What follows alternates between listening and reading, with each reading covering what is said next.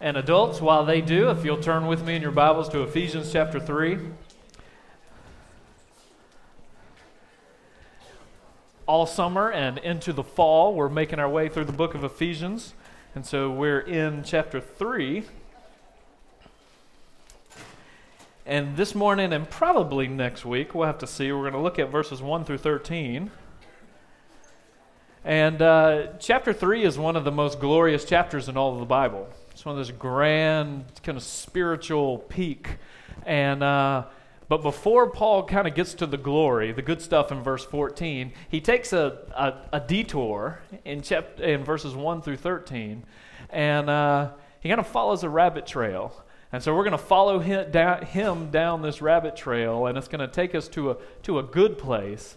Because what he wants for us here is he wants to give us a strategy for how to deal with discouragement and deal with difficulties and not have your heart broken when your world is falling in on you.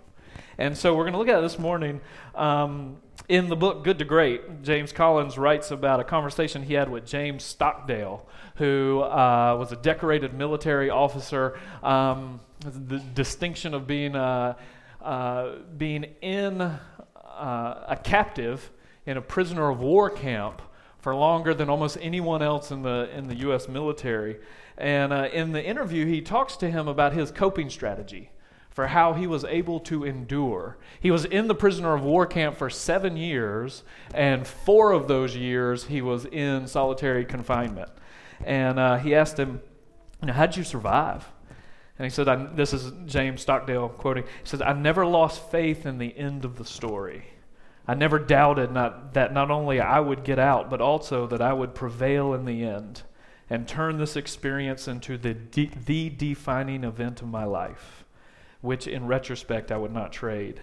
And then uh, Collins asked him, he said, Well, uh, tell me about the people who didn't make it out. And he said, Oh, that's easy. They were the optimists. They were the ones who said, We're going to be out by Christmas.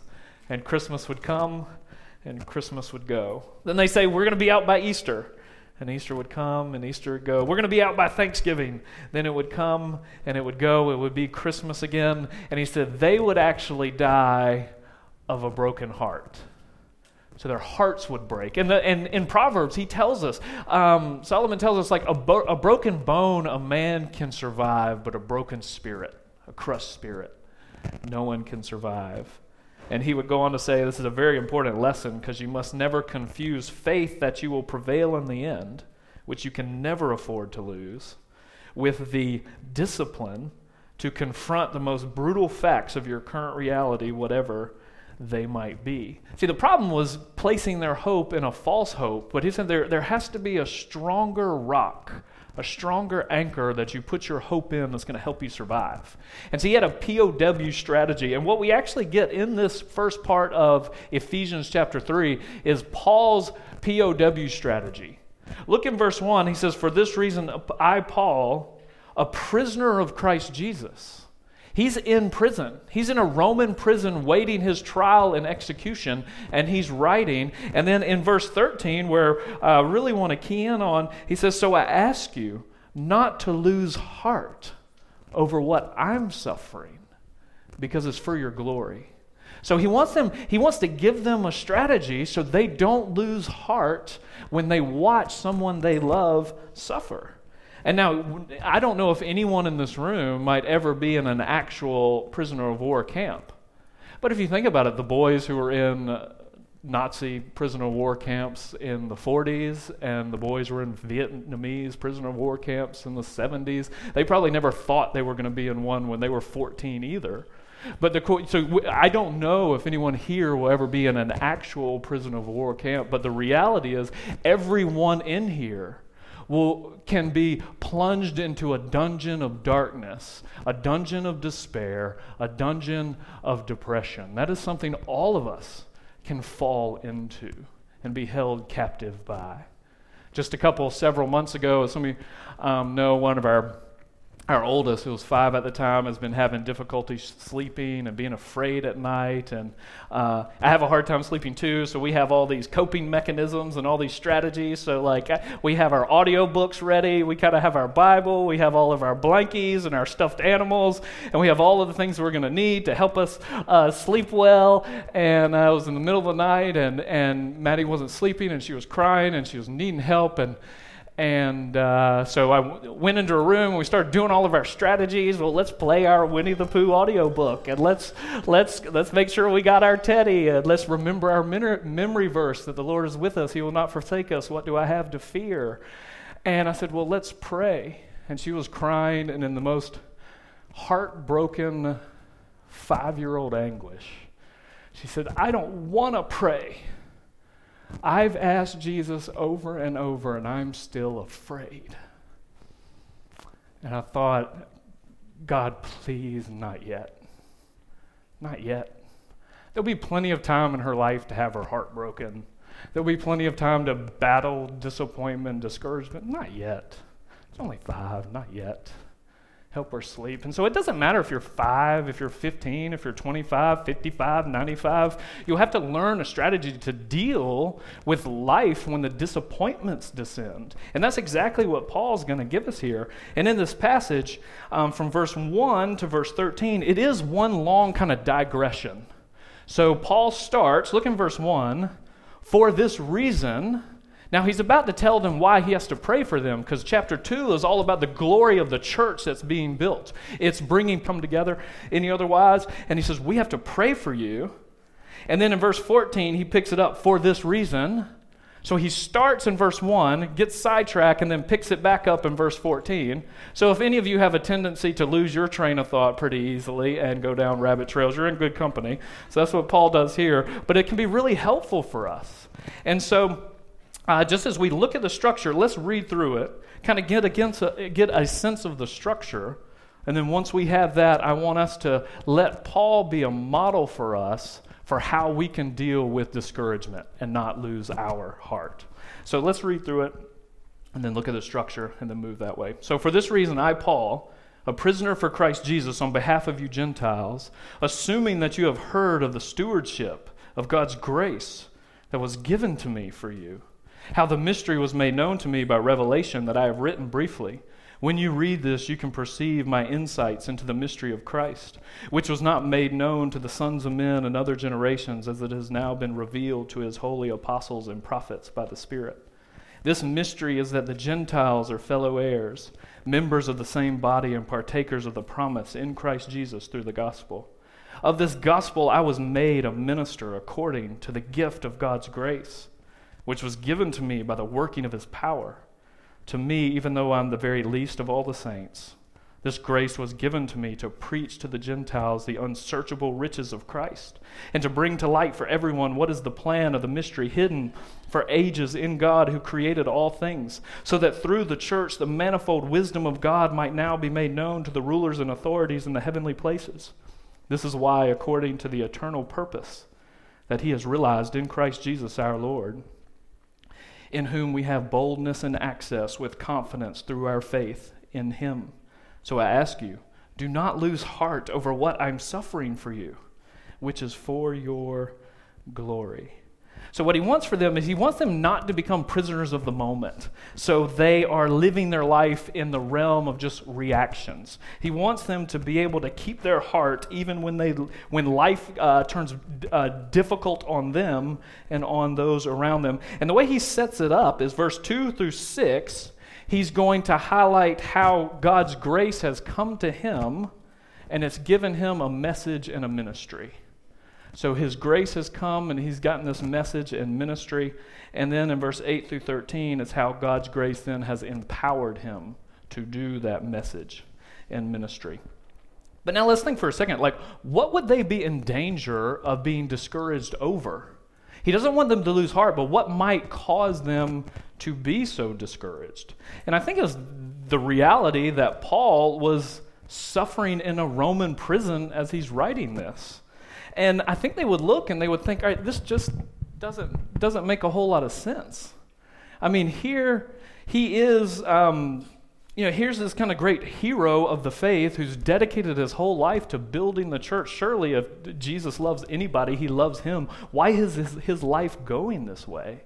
And then, even what he's written in chapter one, chapter one is this amazing explosion of glory where he's praise be to the heavenly Father who's blessed us in the spiritual realms with full glory. And they might be sitting there hearing that thinking, oh, uh, wait a like that sounds wonderful, but do you realize where you are? You're writing this in a stinky, dark Roman dungeon. How can you sing like this? You know, if you think about an example, is like in Matthew 11, where John the Baptist, remember Jesus said of John the Baptist, there's none who have been born of a woman greater than him. That's a pretty high recommendation. And then remember, we saw when we went through the Gospel of John, he was the one who said, Behold, the Lamb of God who takes away the sins of the world. He is the one who says, He must increase, I must decrease. He's a remarkable person. And then at the very end of his life, he also was in uh, not necessarily a Roman prison, but Herod's prison on death row. And then remember, his, in essence, he sends the message to Jesus in Matthew 11 Are you the one to come, or should we wait for another? Is this how it's supposed to play out? Like, I was your servant. I was proclaiming things for you. I prepared the way for you. And is this how it's supposed to end for me?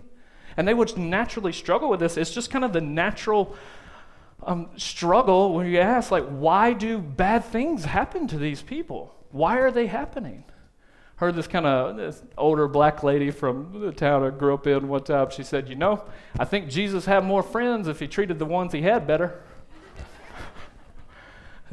That's the question. Why are these things happening to his, his servants? It's a classic problem. And I think if you're honest, you, we all realize, except for the most narcissistic people in the world, it's actually harder to watch someone you love go down the path of suffering than it is to go down yourself. I mean, think about it. Is there anything harder than watching someone you love, either by their own volition or by some other reason, um, have their life implode and you feel totally helpless to do anything. And I think that's the position many of them would have been in. And Paul, he wants to help them. So let's look at a couple things as we think, all right, what's his strategy here for helping them deal with discouragement? So they don't get uh, discouraged. And I think one of the things Paul will do for us is he can be an example, he can be a model. He'll tell them, Follow me as I'm following Christ. And uh, on the back of your bulletin, I got a couple things. Uh, some things that Paul doesn't do. So it says, Don't do this. And then some things he does as do this. So look at some of the things just as you notice when we read through. Do you notice what Paul doesn't do? He doesn't throw a pity party.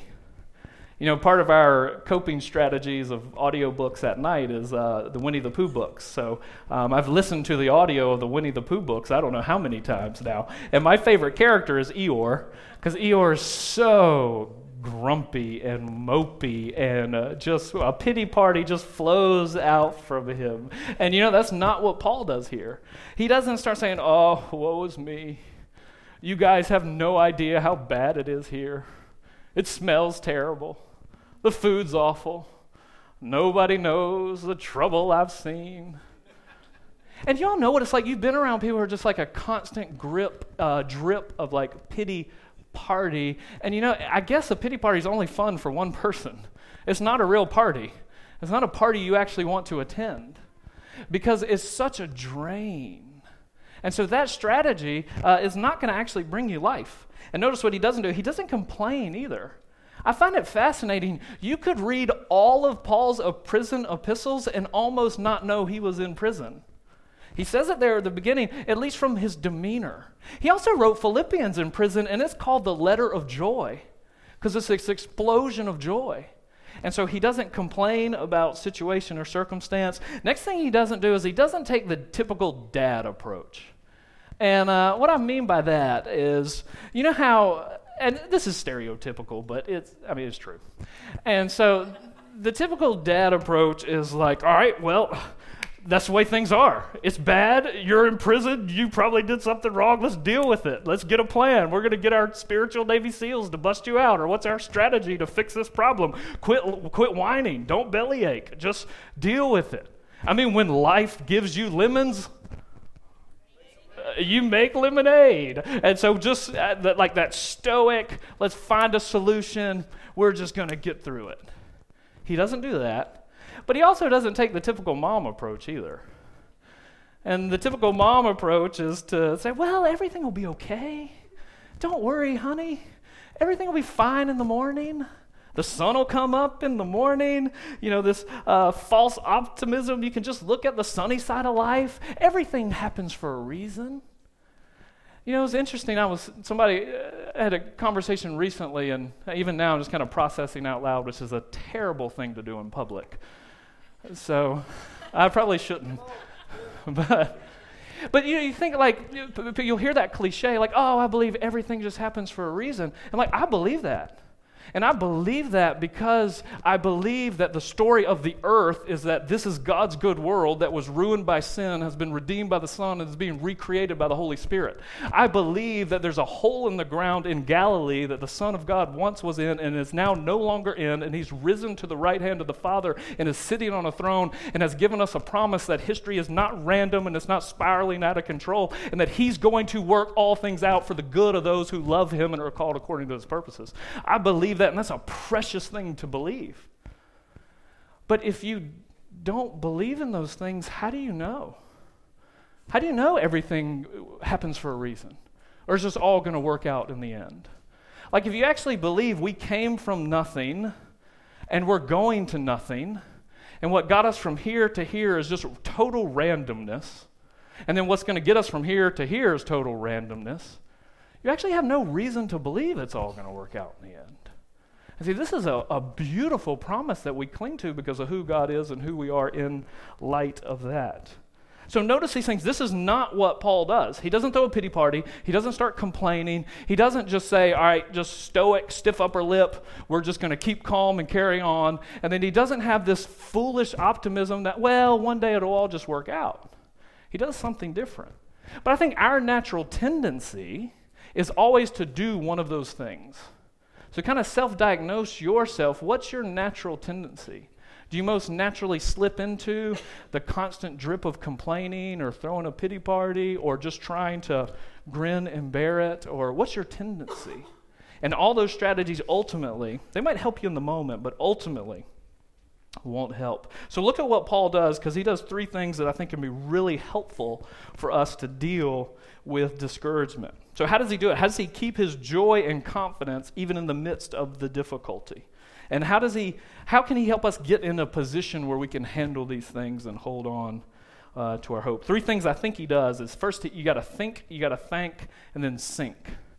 And you, if you've been around here long enough, you know how long I spent yesterday trying to get that third one to. I mean, funk just didn't work right. And then I thought about drink, but I thought that might give the wrong connotation, as you'll see in a minute. But well, you got to think, you got to think, and then you got to sink. But notice the first thing that he does is he's going to filter everything that happens to him and how he understands his life and his world through his theology.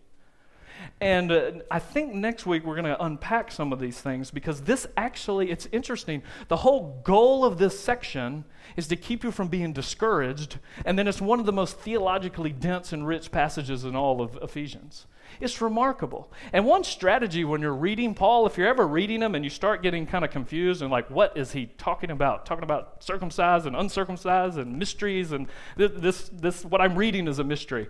Look for, because he often will sum up what he's trying to say, and then you think, all right, that was what he was wanting to do. Now let me backtrack and figure out how he, he got there. So 13 is the summary. I'm telling you this so you don't lose heart. So, the goal of him telling all of those things is that they stay encouraged. And he's filtering everything he's doing through a theological lens, through who Christ is, through this mystery that has been revealed to him. Notice this the mystery, it's of Christ. All this has come to him in Christ. And one of our core convictions here as we transition and try and establish ourselves as a new entity and a new church, I've really been thinking about how one of just the absolute core convictions has to be because every faithful church wants to be biblical. We all want that. But there has to be something more where we try and integrate everything that, ha- all of our life through the theology we believe. This is full on theological integration. His goal, the goal of theology, is to think God's thoughts after him and then see his world the way he does. And he's viewing all of his life through that lens. And now it's, it's, he's thinking his way to encouragement. Notice he uses that phrase over and over mystery, mystery, mystery. I think it's seven times in this section he uses this mystery.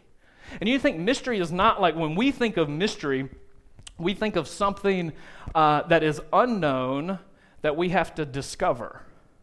But did you notice when he talks about the mystery, he said, It was revealed to me. So, mystery in this sense is not something that's unknown that you discover, it's something that you don't know that you can't discover, that has to be revealed to you. And once that revelation happens, you're never the same. You then can't view life or your world the same after that revelation happens. And I had a, I'm about to, to unleash a revelation on some of you that might depress you and discourage you, which is the last thing I want to do. But this happened to me this past month. Um, and I, I brought a little prop. Does anybody know what this is in my pocket? Can anybody see? Honey mustard. This is PDQ honey mustard. This is liquid gold. now, I'm not a chicken man. I don't really like chicken. I like beef. And uh, I'm not really a mustard man. I'm a mayonnaise kind of guy. But I love PDQ chicken fingers and this honey mustard. And I think, you know, at some sometimes, Cynthia said I'm not allowed to do this, but what I'd like to do is just go through the drive through and say, I'll just have the honey mustard, please. I'll just drink it, and that will be my meal. But the proper ratio is one carton per chicken finger. So that gets you right taste. So you get five chicken fingers, you get one carton. And I had this terrible moment of insanity, which I wouldn't recommend to anybody. But about a month ago, um, we started we're going to start tracking our calories. So we had the MyFitnessPal app and started plugging in everything you eat to track your calories. And I had PDQ. It was a terrible idea. We did it for one day. I did it for one day. And went to PDQ and just had the five chicken fingers and then the zucchini fries, which are equally as amazing.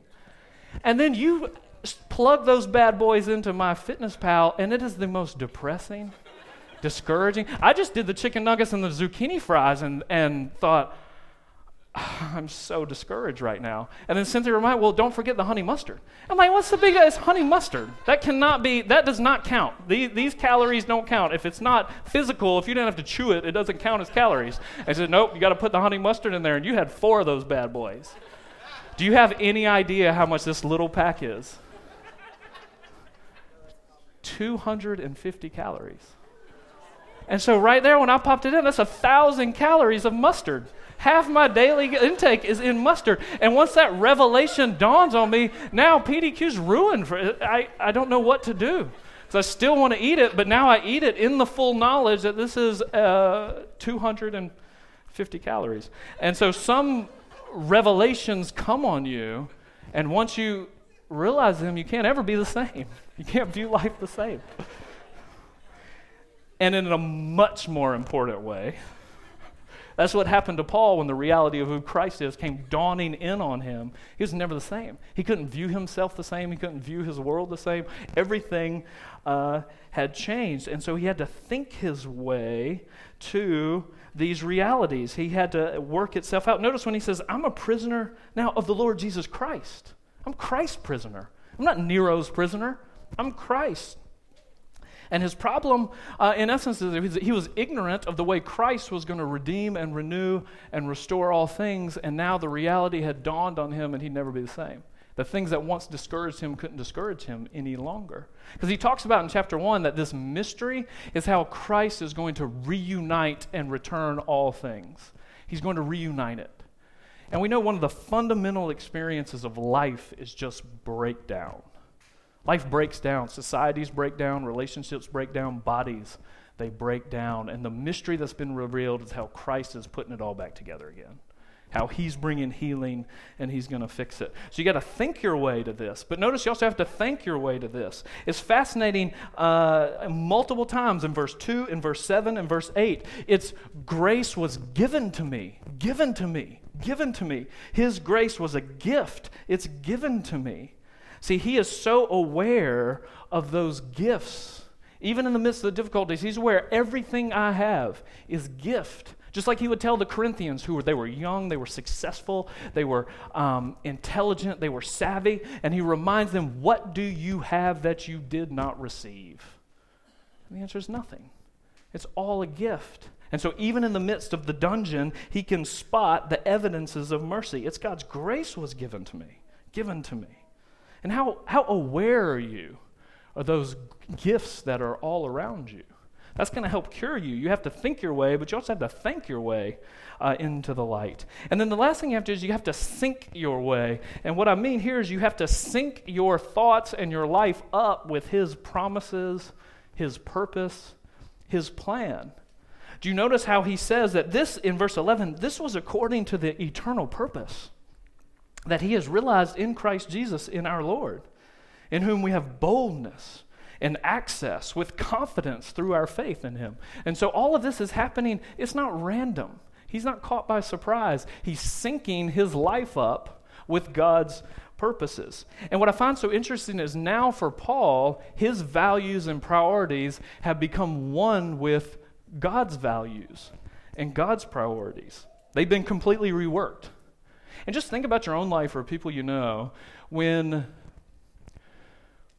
when the darkness of depression descends and we get locked into the into the into the dungeon of depression and it's not like the physiological kind that's just kind of a maybe chemical imbalances but when it's more of the relational emotional spiritual um, physical um, aspect what often is driving that you think about the times of discouragement so often it's it's there's something that you desired some type of like goal that's being blocked, and then you come to re- the realization that it's probably never going to never going to fix, never going to be fixed. You'll never achieve it.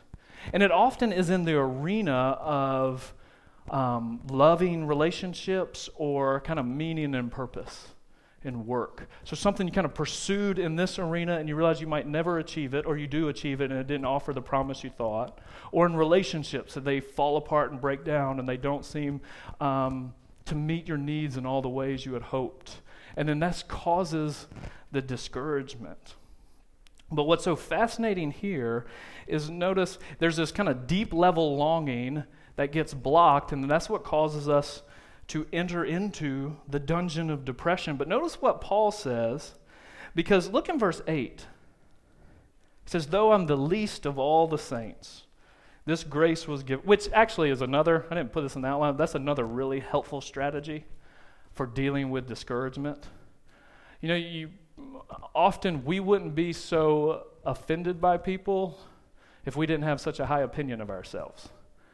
And what Paul, he says, to the, the least of all the saints. So he's very aware of his own brokenness. But he says, This grace was given to me to preach. Paul's whole life was dedicated to one pursuit preach the gospel and take it to the ends of the earth. He wanted to go. That's why he wrote the letter of Romans. I'm going, I'm taking the gospel to Spain. I'm going to plant churches all the way, and I'm going to the ends of the earth. I'm going to preach all the way to Spain. We're taking the gospel. But you know what he never did? He never got there. His great life's ambitions, he failed at. And the reason why is because he's stuck in a Roman prison right now. And just think about how you would be if you had one grand life ambition and then you're in the place that's causing to keep you from that. How discouraged would you be? But he's not. And the answer is why. And I think the reason why is because there's something for him that's more important than his ministry. There's something in him that's more important. He, uh, he had lost total control of his life, and that was okay. It was okay. And so, what does this mean for us? A couple things I just want you to think about as we wrap up and think, what does this mean? How can these are the things that we need to do? We need to think through these things theologically. We need to thank the Lord for all the gifts that we do have. We need to sync up our hearts to be in sync with His His purpose, His plan, His promises. Those things. But now, what does this mean for us? And a couple things I just want you to think about. One of the things it means is for us, it means there's no suffering that's meaningless. None of it's meaningless. You know, in one sense, you walk the way of cosmic testimony. You know, it's interesting to think about. It's funny experience. I won't say who, but somebody recently. Uh, I, I'm the person that's driving down the road that probably drives half of you crazy and causes you to lose some of the fruits of the Spirit we've been working on with the kids. Because I'm just like, you know, in a la la land, just kind of putzing along. And uh, somebody um, was driving and was kind of a little aggressive, but I, I, didn't really notice. And then we got to where we're going, and the guy was like, Oh, I'm so sorry. I didn't know it was you. I didn't know it was a preacher behind me. I wouldn't have been driving like that if I would have known the preacher was behind you. I was like, well, don't worry, I wasn't paying attention anyway. And, uh, and so you think, how, I, you all know, like when you see the police car, you drive different. So you know they're watching. Somebody's watching. But look at verse 10. It's this remarkable thing that I think we might need to come back to next week because it's such a, it's the purpose of the church. He says God is creating and renewing all things. He's building this church so that through the church, the manifold wisdom of God, God might put on display his wisdom to be made known to the rulers and authorities in the heavenly places. See, he's using the lives of believers to put on display to the heavenly realms his wisdom, his glory, and his power. And that means the shocking thing is they're watching. They're watching and your life is reflecting something about who He is and what He's done His wisdom, His glory. And what that can do is it can help um, empower even those darkest moments where you think no one's there or no one's watching. This truth uh, brought life to Joni Eareckson Tada when she was wrestling with how to deal with her own accident. So part of her story is she was 18, uh, dove into a lake, uh, hit hit her head, and became paralyzed from the neck down. Been wheelchair ever since, and she was in in the hospital for months trying to recover. And uh, she tells a story in her book of uh, Denise Walters who uh, at that time you, know, you wouldn't have your own little room. You'd be on a hospital ward so you'd be on the floor. So there was a number of people all on the, on the same floor with her. And denise was one of the girls uh, with her. And her you know her story is she's a 17 year old cheerleader. I was bounding up the steps one day at her high school and felt her knee kind of wobble and go out. She went home took a nap woke up from the nap and was paralyzed from waist down. Um, a couple days later she was paralyzed from her neck down a couple weeks later, she was blind. She had a rare form of rapid progression multiple sclerosis. And um, she was in the hospital bed next to Joni, and she just kind of watched her slowly deteriorate.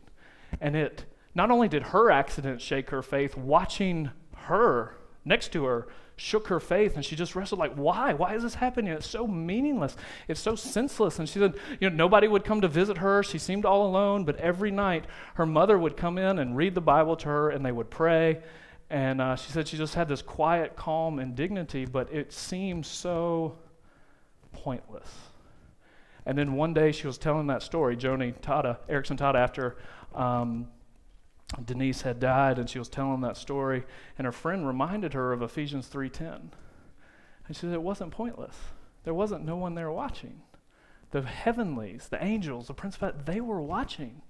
And I bet they marveled at the way with dignity and grace she uh, ended her life. And then Joni said that she then went found her mom and wrote her a note, and the note said, "As I am sure that the angels and demons stood amazed as they watched the uncomplaining patience of your daughter were watching." And so it means that it's not meaningless. There, there, there's nothing here that's meaningless. It's forming in us something. But what it ultimately means here is that no suffering ultimately is ultimate. Even the worst suffering we can experience now because of Christ and his cross has been neutered of all of its power. The fangs of death, the sting of death have been removed. Its, its tyranny is gone. See, what Paul knows is he knows they don't need to lose heart That's an important phrase. Not be discouraged. Don't lose heart. Because he knows what Jesus says that where your treasure is, there your heart is. And if your treasure is in a place that's unshakable, then you will never lose your heart. But if you put your treasure on things you can lose, you will always be in danger of losing your heart.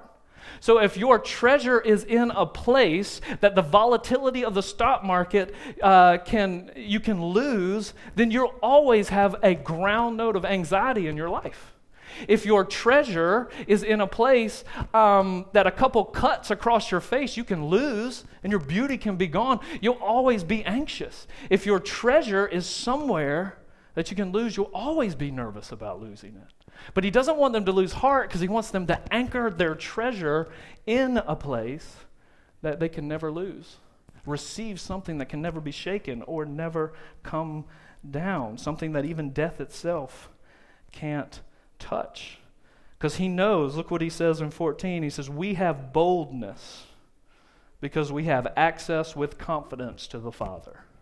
So he knows he has a treasure, which is access to the Father that was purchased for him by Christ, and is something he can never lose. He knows that on the cross, Jesus lost the presence of the Father so that Paul could gain it and never lose it. He knows that on the cross, Jesus was ultimately bound so that now, for Paul, no matter where he is, he will be free. He knows that on the cross, Christ's heart was broken so Paul's never would have to be. And so now he has a treasure that he can't lose. That's the only way to be free. And what we need is a POW strategy that can take those realities and work it so down deep into our heart they become unbreakable. You know, it's not the time now, but one of the reasons we want to give ourselves to our children's ministry and want to love and preach because I know that that same five year old with tender, tearful cry, that won't be the last time she cries like that. You know, there'll be another time, and she might be 25, and she might cry out and be tempted to give up and not pray and say, You know, I have asked him, but I am still jobless. I am still childless. I have asked him, but I am still, um, I'm still single. I'm still suffering. She might cry out. And in that moment, what she's going to need to know, she's going to need to be able to think and say, wait a second. I, I know that there was only one beloved child who cried out to the Father in the garden and said, Let this cup pass from me. And God didn't hear him so that he can hear me. And I know that he he was abandoned on the cross, so I'll never be abandoned. And so now I may feel his um, I feel his silence. But what I know is his silence is not his absence because he is here with me. Because at some point, the tender tears are going to go, and we're going to have to say, How can we survive the discouragement. And the way it has to happen then is you got to think through the things you know about what he's done. You got to thank him for his gifts, and you got to sync your heart up with uh, his purpose and his plans. So let's take a few moments and let's just pray and ask the Lord to help these things become realities into our life. So, Lord, we thank you for your word. We thank you for its truth, its power. We thank you for it as a stabilizing influence that if we can work down deep into our minds and our hearts, it can, um, it can be a rock that we can build our life on. And no matter what wind, rain, storm comes, we'll survive we'll be able to make it. So we want to pause right now, and I pray for anyone who's come into this room right now and they're experiencing the darkness. They're in the dungeon and they don't see or know how to get out. And we pray for the, the power of your Spirit to shine a gospel light of promise that'll break through the darkness. We ask that you would help them to think clearly about who you are and what you've done and ask them to give them eyes to see all the things that they should be thankful for and help them to sync up their life with um, your plan and your purposes. So we pray for them now And Lord, I pray for anyone who's come into this room this morning and their hearts are breaking, but it's not for their own life, it's for an, another. It's for someone that they love dearly and they're watching, um, watching them descend either into darkness or through difficulties and they feel so helpless. Um, to do anything about it. I pray that you would encourage them, strengthen them, give them the hope and the confidence they need. Help verse 12 to become a living reality in their life where they know that through Him we have boldness, we have access to the Father, and we can come with confidence to lay down these requests. So we pray that you would uh, protect them and be with them. And pray for all of us as a church, collectively, and as individuals. You will help us be marked by those things You'll help us to think clearly and think well about who you are.